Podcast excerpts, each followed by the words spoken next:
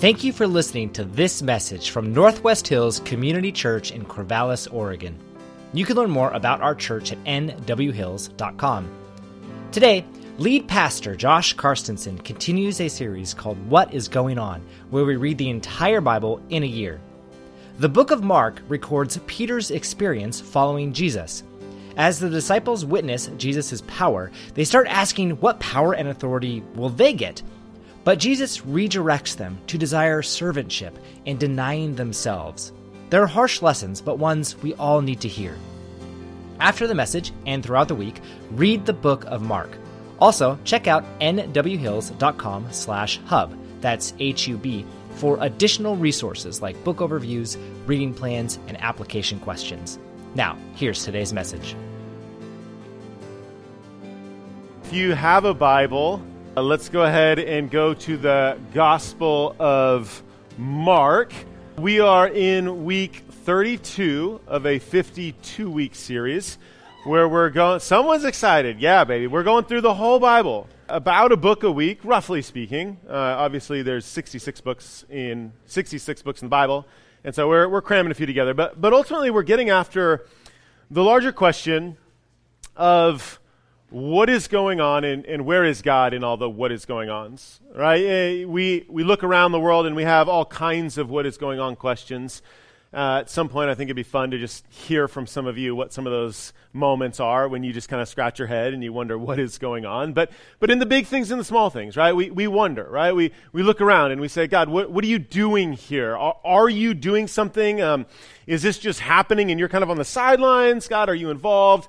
And, and then in the really small things, too, the things that uh, happen in our own personal lives on a really small scale.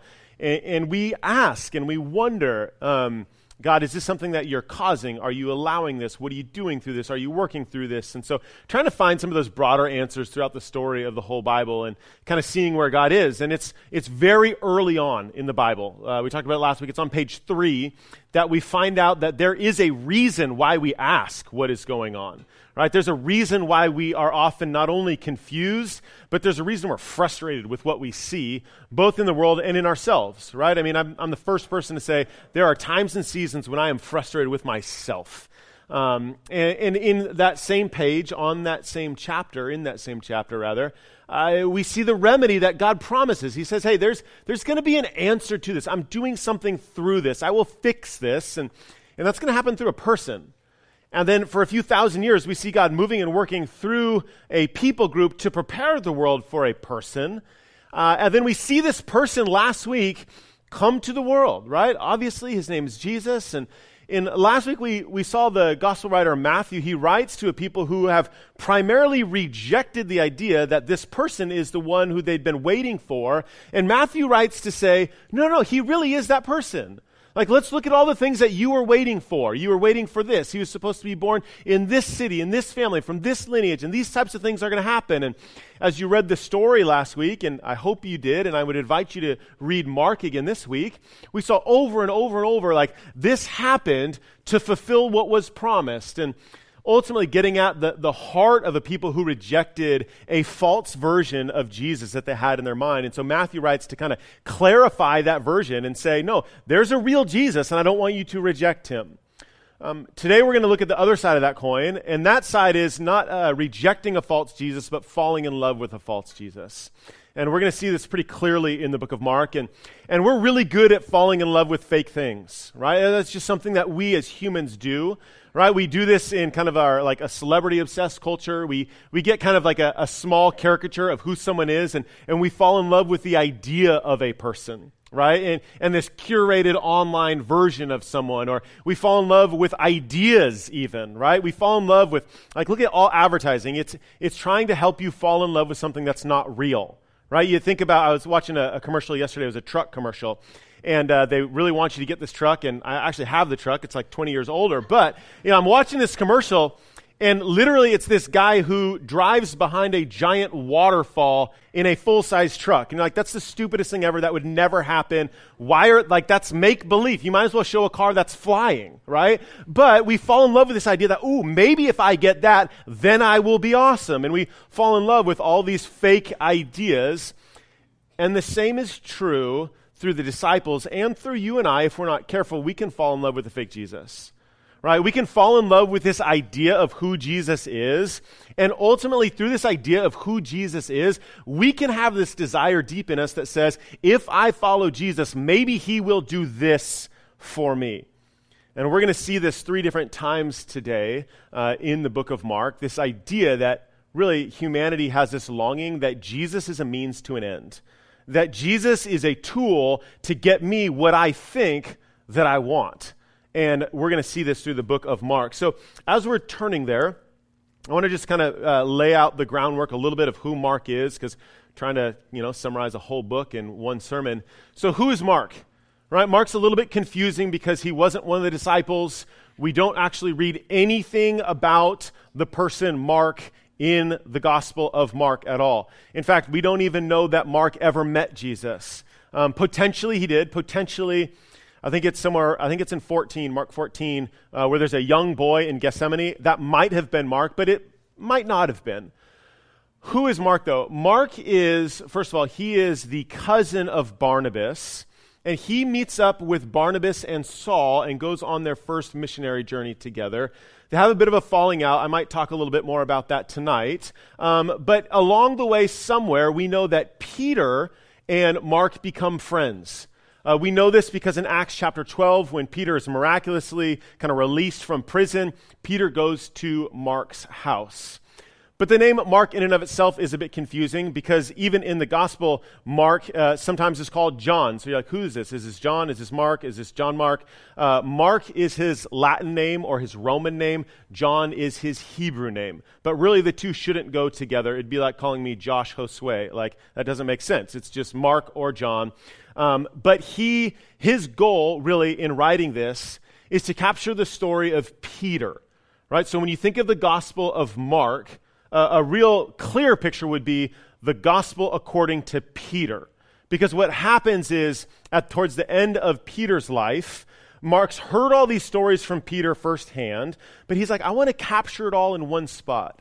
Right? You're getting old. You know, it's 30 years after Jesus left at this point. He's, he spent a lot of time with Peter, but he goes to Rome where Peter is, and he says, Hey, tell me the story. I want to get it all in one shot right? And so, what we're going to see in the story of Mark is really the view of who Jesus is, the real Jesus, as experienced through the lens of the Apostle Peter, which, if you know Peter, is actually going to make a lot of sense when you read the story of Mark. Right? And we know that because it's, it's quick, it's fast. It's like you, you read the story of Mark, and, and there's not even like a, there, there's no birth story. It's just like, and here Jesus is, because Peter doesn't really care who his parents are and all these things. He's just like, he is incredible. Look at him. Right? Look at him. And, and you notice, like, Peter, if you know Peter, he's, he's an all in type of guy. Right? He, he's the guy who's like, if Jesus is walking on the water, I want to be there too. Like, this looks pretty awesome. I'm jumping it. He's the one who's literally sprinting to the tomb and he has to stop and catch a breather. You know, it's like some of those marathon runners yesterday, mile four, they're just gassed because they didn't, you know, pace themselves. And that's Peter. He's just like, I'm all in. It doesn't matter. And you get Peter, who's the guy who's pulling out his dagger. He's trying to fight the Roman army when people are arresting Jesus. That's just who he is. And you see it in the story of Mark. In the story of Mark, you're going to notice that there's not a lot of Jesus' teachings. Um, you don't get many parables, right? Depending upon how you count a parable, there's somewhere between four and seven parables in the story of Mark, as opposed to Luke's got around 25, Matthew has around 20 of them. But what you do see in Mark over and over and over is stories of Jesus' power. Right? So he gets something like 18 different miracle stories. And so he hits you heavy and he hits you quick. Like, Jesus is powerful. Like he is God. He does things that no one else does. You, you got to capture this. And you see this quite clearly in the first eight chapters. So as you read this week, and I invite all of us to read, you know, if you were to just flip through the first eight chapters, you're going to see story after story of the power of Jesus. Right? Um, I would just encourage you right now, just flip through, open it up. I'm just to read you some of the headings that we see here in those first eight chapters we see things like him healing many people, right? Cleansing a leper, healing a paralytic, healing a man with a withered hand. He, he does preach to large crowds. He has a few parables. He calms the storm. He feeds 4,000. He feeds 5,000. He walks on water. He heals the sick. He heals the hurting. He heals the deaf. Like Jesus is clearly not simply only human. He's doing something profound here, and, and Peter wants everyone to know this.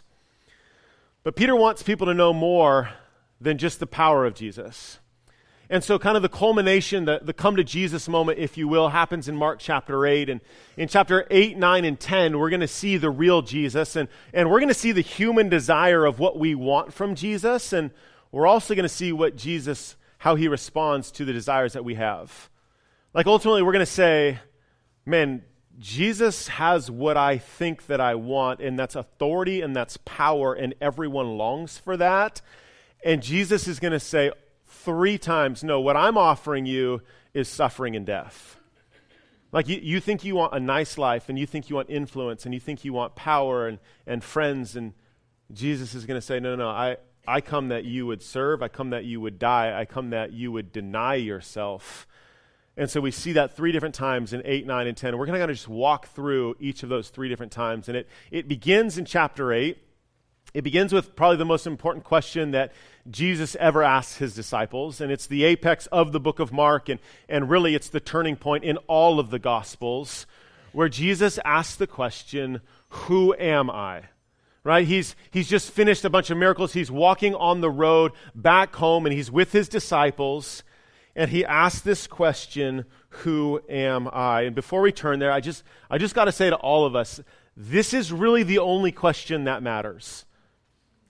Right? It, it really is. You know, we, we do a lot of things around here as a church, and there's a lot of effort in the different activities. You know, we have youth group, and seniors are meeting right now, and we had a nice little young marrieds class, and we've got nice warm coffee and all the accoutrements, if you will, and none of that ultimately matters if you don't answer the first question.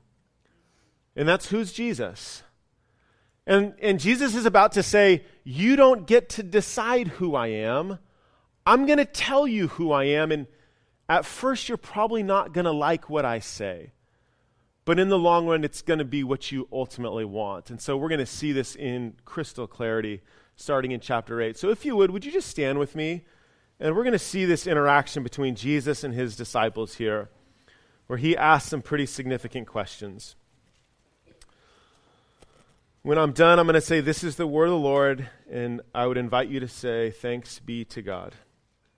Chapter 8, verse 27 And Jesus went on with his disciples to the villages of Caesarea Philippi. And on the way, he asked his disciples, Who do people say that I am? And they told him, John the Baptist, and others say Elijah, and others one of the prophets. He asked them, But who do you say that I am? And Peter answered him, You are the Christ. This is the word of the Lord. Thanks be to God. You can grab a seat. You are the Christ, right? Those, those are small words, but they come with a lot of anticipation. They come with a lot of meaning. They, they ultimately come saying, hey, the thing that we've been waiting for since page three, from chapter three, from thousands of years ago, this promised person, like, that's you. But then surprisingly, Peter does something and the disciples do something three different times over these next three chapters. They say, Yes, you are the Christ. Now, what can you do for me?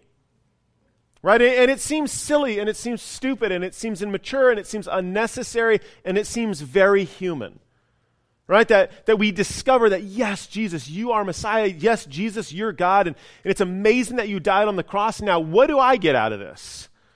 We're going to see this three different times and Jesus, three different times, is going to say, I came and I suffered and I'm dying and I'm inviting you into that life as well. And then in chapters 11 through 16, um, we get the final week of Jesus' life. So that's just one week, ultimately, to fulfill everything that he said would happen in chapters 8, 9, and 10. So let's see what happens right after this encounter where Peter says, You are the Christ. This is starting in verse 31. And he began to teach them that the Son of Man must suffer many things and be rejected by the elders and the chief priests and the scribes and be killed. And after three days, rise again. And he said this plainly. And Peter took him aside and began to rebuke him. I don't know about you, but that seems like a strange interaction. Here's Jesus. He's saying, Who am I? Peter confesses, You are the Christ. And And then Jesus says, Well, I'm about to suffer and I'm about to die. And, and Peter essentially says, Oh, no, you're not. Now, we don't know why. Um, I, I, have two guesses. Um, I, I, wish sometimes Scripture gave us more of the why, why things happen, but it doesn't always. And, and we get two guesses here. One guess is ultimately that Peter loved Jesus. They're close friends, and, and no close friend wants to hear that another close friend is about to suffer and die, right? Like, that's, that's just not something you want to hear. And so the friendly, nice, proper response is like, no, no, no, you're, you're going to be okay. Like, we're with you. We'll fight for you. Rome's got nothing. We got this little clan, this posse. We're going to be okay. And so you, you, you like to think that there's some, you know, warmth and some longing and some care in this type of response right? And so maybe that's his heart's reaction. Well, on the other hand, maybe his heart's reaction is a bit selfish, right? And we all have people in our life like this, right? We all have people in our life where you tell them something awful, like, hey, you know, you're supposed to pick them up and, and take them somewhere, but you call them, like, hey, I'm sorry, I just got in a car accident. I'm not going to be able to pick you up. I'm in the hospital. And instead of saying, oh my goodness, how are you? They're like, man, well, how am I going to get somewhere? right? Like, like this is Jesus. This is Peter. He's like, well, wait a second. Like, you, that, that can't happen to you because if that happens to you, like, what's going to happen to me? Because I gave up a lot to be here. So I, I don't know where his motive was in that. But ultimately, either way, his motive is like, I don't like what you're presenting to me. I want a different version of you. I would like you to do something different than what you say you're going to do. And Jesus is really harsh to him. Uh, if you know what he's about to say, he says words to him that he doesn't say anywhere else in Scripture. He literally tells Peter, and he, tell, he tells it in front of everyone. So, like, here's Peter. He pulls him aside and rebukes him, and Jesus is kind of like, hey, public announcement, get behind me, Satan. You're like, oh, gosh. Like, like, that's a moment where you kind of step back and you're like, okay, you're God, I'm not. And then Jesus clarifies what he's about to say with, oh, if you're going to follow me and you're going to call me Lord, this is what it actually means. In verse 34, he says this And calling the crowds to him with his disciples, he said to them, If anyone would come after me, let him deny himself and take up his cross and follow me. Right, that's very different than Peter's motivation of like, I'd like something else. For whoever would lose, for whoever would save his life will lose it. But whoever loses his life for my sake and the gospel's will save it. For what does it profit a man to gain the whole world and forfeit his soul? For what can a man give in return for his soul? For whoever is ashamed of me in my words in this adulterous and sinful generation, of him will the Son of Man also be ashamed when he comes in the glory of his Father with the holy angels. Again, straightforward, up front, Jesus says, This is who I am. Peter says, I don't want who you are. And Jesus says, No, no, no, I'm inviting you to something very different than what you think that you want. You think you want power and authority, but I'm giving you an opportunity to deny yourself. Right? Luke's going to talk about this idea of daily denying yourself. Right? And we think about where we are, and all of us can deny ourselves in something, and all of us have desires in something. Right? And our desires are all different, right? If you're a college senior, you have a desire, hopefully, of leaving college and getting a great job and maybe finding a spouse someday. Those are good desires. And we all have them, and they may look different in all of our life stages. And Jesus is going to say, hey, all of your desires, like, put following me first. Like, put whatever you think you have for some idealized version of you, put that on the side for a minute. And I'm inviting you to follow me. And following me doesn't always look like the way that you think that it does. He continues this conversation three, two more times, the next one in chapter 9. Um, it's right after this powerful moment. It's a strange, it's a bizarre moment. Um, it's one of those moments where I, I would love some more clarity on someday, and it's the Mount of Transfiguration. So here's Jesus. He goes up on a mountain and, and, he's got Peter, James, and John. So he's got three of them with him. And, and he's on this mountain and he like he becomes uh, super bright, translucent like, very unhuman like. His clothes are glowing. And then all of a sudden, like up the hiking trail comes Elijah and Moses. And it's like, what is happening right now? Here's Elijah, here's Moses. The other disciples, they don't know what to do. They're kind of like, oh, should we make you a tent? I don't know. And, and then you hear the audible voice of God.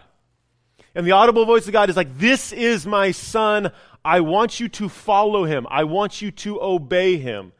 And they still don't know what's going on. And they kind of go back down the mountain. Elijah and uh, Moses are gone, and, and Jesus heals someone. And, and then the disciples start having this conversation amongst themselves. And like, dude, do you realize who our best friend is? Like, this is awesome. And then they, they start having this conversation that's like, um, which one of us is going to be like the greatest? Because our best friend is about to be the reigning, ruling king of the universe. Like, forget Rome. Like, we are going to take on everyone. And, and you, you know, you can be the president and you can be the vice president. And like, you, you know, you can be secretary of state. Good luck with that. You know, like what, like, and they're trying to figure out all these different things that are going to happen to them because this Jesus is this superpower, like, mutant person, right? Like, this is amazing. And Jesus, in a very Jesus like way, in chapter 9, verse 33, he asks him, he says, Hey, what were you guys talking about back there? Like when we were when we were walking along the way, um, what what were you guys talking about? Like anything important? Like you guys gonna invite me to this party? Um, and no one says anything. surprise, surprise. Everyone's like, uh. Um, and you pick it up in verse 35 of chapter 9. Again, this is Jesus. He's, he's re-clarifying over and over. And this is what Jesus does. Like, don't fall in love with a fake version of me. Don't do it. Here's, here's who I really am he sat down and called the twelve, and he said to them, If anyone would be first, he must be last of all and a servant of all. And he took a child and he put it in the midst of them. And taking him in his arms, he said to them, Whoever receives one such child in my name receives me, and whoever receives me receives not me, but him who sent me. In, in this context, in this culture, like children were were considered not very important at all, and they didn't give a lot of attention to children. And Jesus is saying, hey, to the least of these, I need you to pay attention. Like, you think you want honor, you think you want glory. Not only do you need to deny yourself, but in order to be first, you have to be last. He repeats this one more time in chapter 10. Jesus, I want something from you right? Again, it's a pretty natural human desire. Right? If, if there's a God who loves me and who's the most powerful being in the world, like naturally the human response is, What do I get? And one more time, we're going to see what Jesus invites us to. And this is in chapter 10, verse 32. And they were on the road going up to Jerusalem, and Jesus was walking ahead of them, and they were amazed, and those who followed were afraid. And taking the twelve again, he began to tell them what was going to happen to him. This is a moment of incredible vulnerability. Verse 33 See, we are going up to Jerusalem, and the Son of Man will be delivered over to the chief priests and the scribes, and they will be condemned, or they will condemn him to death and deliver him over to the Gentiles. And they will mock him and spit on him and flog him and kill him. And after three days he will rise. Right, so this moment where Jesus is describing this is what's going to happen to me. You'd like to think if you have a close friend who's saying, I'm going to be beaten, I'm going to be mocked, I'm going to be killed, you'd like to think that the disciples would respond with something to the effect of, Man, are you going to be okay? Like, we'll be with you. Like, I don't want this to be true, but if you say it is, like, man, how, how can we be with you? You'd like to think that that's their response. But they respond in a very human like way in some of the most honestly embarrassing and telling responses that you'll ever see in the Bible. I, I really think that this is one of the most humanly embarrassing sentences you will ever read. Immediately after Jesus says, I'm about to be killed, verse 35 listen to what the text says. And I think it's funny. Notice that, uh, you know, Peter's orating this he specifically mentions James and John, but leaves himself out. he says, and maybe that's what happened. I don't know. I, it seems like the three of them are always together until this moment. I don't know. Um, James and John, the son of Zebedee, came up to him and said, Teacher, we want you to do for us whatever we ask of you.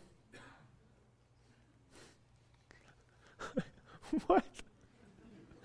Jesus is like, I'm literally about to be killed I'm about to take on the full wrath of all the sin of mankind, and I'm going to be killed. And, and the disciples go, Hey, Jesus, it'd be really great if you could do for me whatever I want you to do for me. And it's like, what? What is happening? Really? Okay. And I love Jesus. Um, this is true. He's very tender.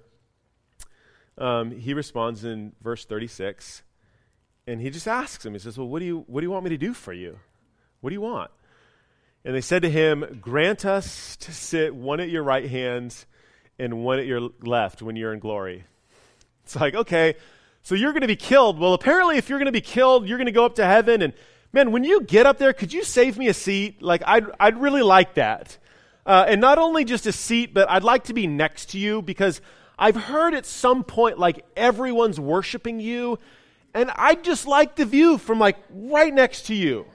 Could you, could you do that for me, Jesus? Like, that'd be really nice. And I, again, I love Jesus. He, he, he asked him a rhetorical question right after this. He, he says, first of all, he says, You don't know what you're asking.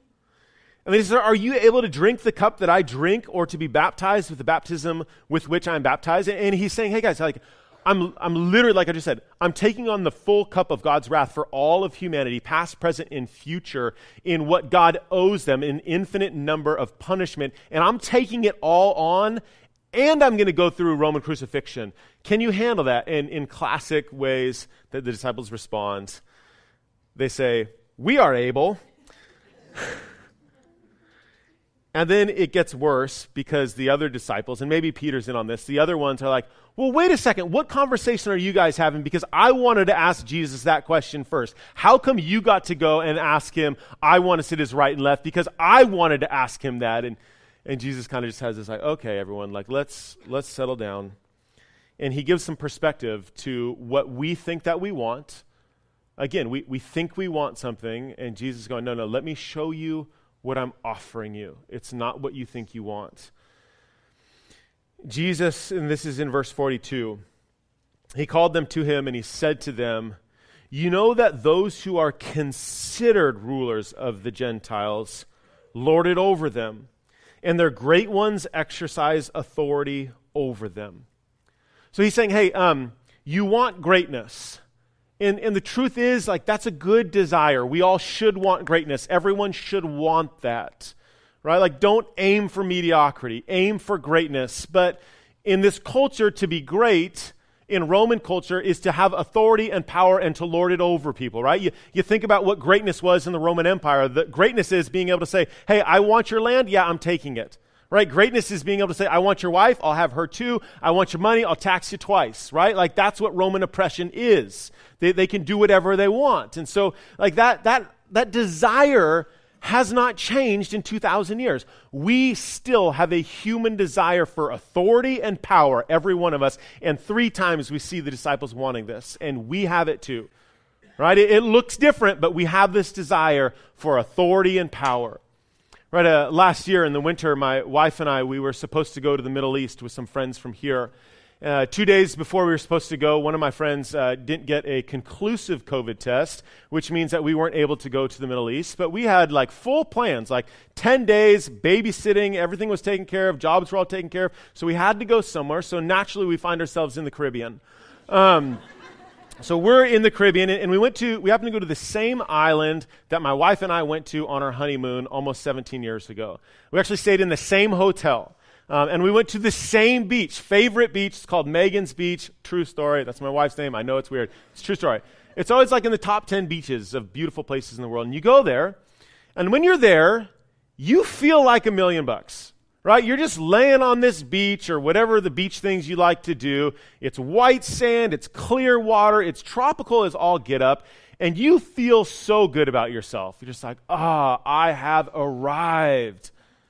Until you look out about 200 yards into the water and you see three mega yachts parked out there. And you're watching these mega yachts and you're seeing the wakeboarding boat that is attached to the yacht and you're seeing the jet skis and you're seeing the literal electric surfboards and you're seeing the hot tubs and you're seeing the crew of people and, and you're seeing the little dinghy come in and the crew like sweeping the section of the beach just in case you want to come in and, and you see that and if you're Josh, your mind starts going, I wonder what it would be like to be on that boat And if you're Josh, you may have gotten on your paddleboard and kind of like paddled around on there, hoping for an invitation. But if you're Josh, you're also saying, no, no, no, let's be honest. I don't want to know what it's like to be on that boat. I want to know what it's like to own that boat. Right? I'm just being honest. Because how sweet would it be to say, like, oh, yeah, yeah, why don't, why don't you bring my boat? Like, you know what? I, I I'm not feeling the Caribbean. Like, l- let's go to the Seychelles. Could you just bring it down there and, and I'll be there in my jet in a couple weeks? And, and you know what? Like, yeah, I'll have a couple of these meals. And, and could you just set my wake about this big? Because I'd love to ride that for a long time. And here's the truth we, we all have these desires.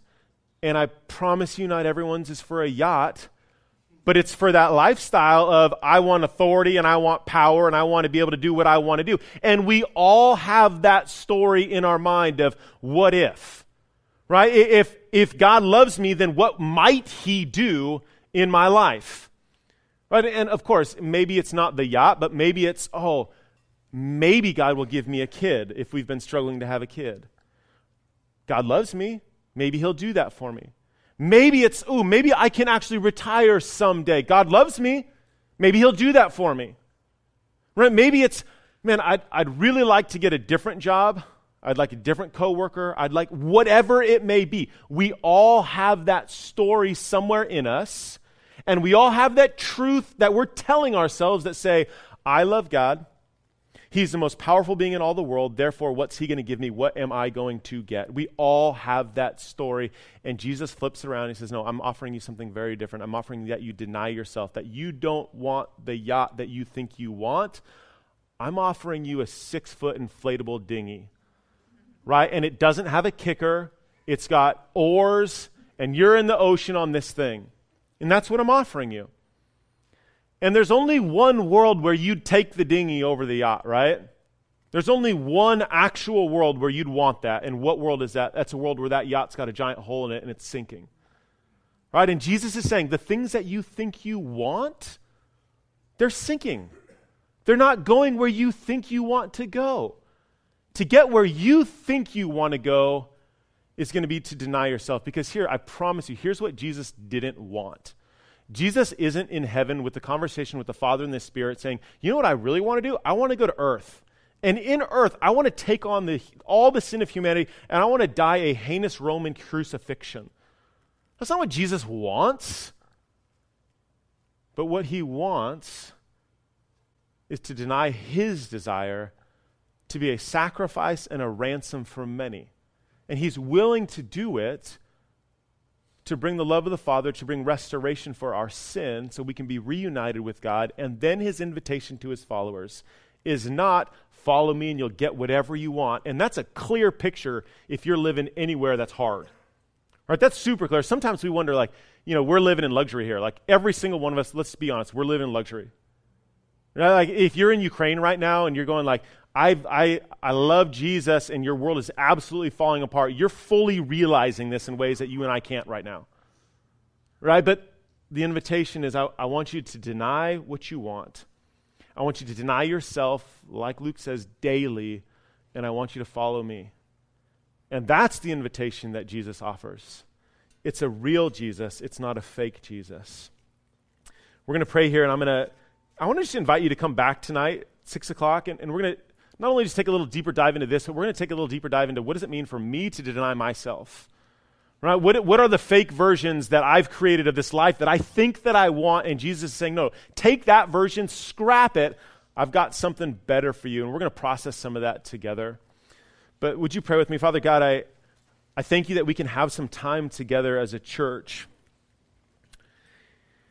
And we can be honest and we can say it is easy to fall in love with a fake version of you a version of you where we think if I follow you, then I get the yacht and I get the power and I get the authority. And Jesus says, the power and authority that I'm giving you is the power and authority to lay down your own life so that others can live. And God, I, I, my heart is that we wouldn't just be a church that just says that in all the niceties of what we have here. And it wouldn't just be something that we get to experience once a year when we send a few people down south of the border. God, but that my heart is that like this happens um, in our homes. God, that we're, we're treating our spouses this way, that we're treating our kids this way. God, that we care about people around us, like genuinely, deeply care. God, that we care about the people in our workspaces. Um, God, that we care about our extended family who are hard to care about sometimes. God, that we deny the things that we want, and, and not in a not an abusive way, but in a healthy way. God, that we would deny those and that we would lay it all down at your feet and would say, God, you gave up everything for me. What do you want me to give up? God, what do you want me to give up? I, I'm willing. And, and I, just, I just pray that we'd be willing. God, that we'd be looking for those spaces and those places where we just say, God, I, I can give it up. Because the real Jesus, that's what you asked me to do. Jesus, thank you for this time that we can think through these things. More than that, thank you for the cross, Jesus, for restoring my brokenness to you and for inviting me into a life following you. We love you, Jesus. Amen. Love you guys. Thanks for listening to today's teaching from Northwest Hills Community Church. We hope you find ways to apply the gospel to your life. And be sure to check out our website, nwhills.com, where you'll find ways to engage with us. And if you're able, we'd love to see you at church next Sunday. Thanks again for listening.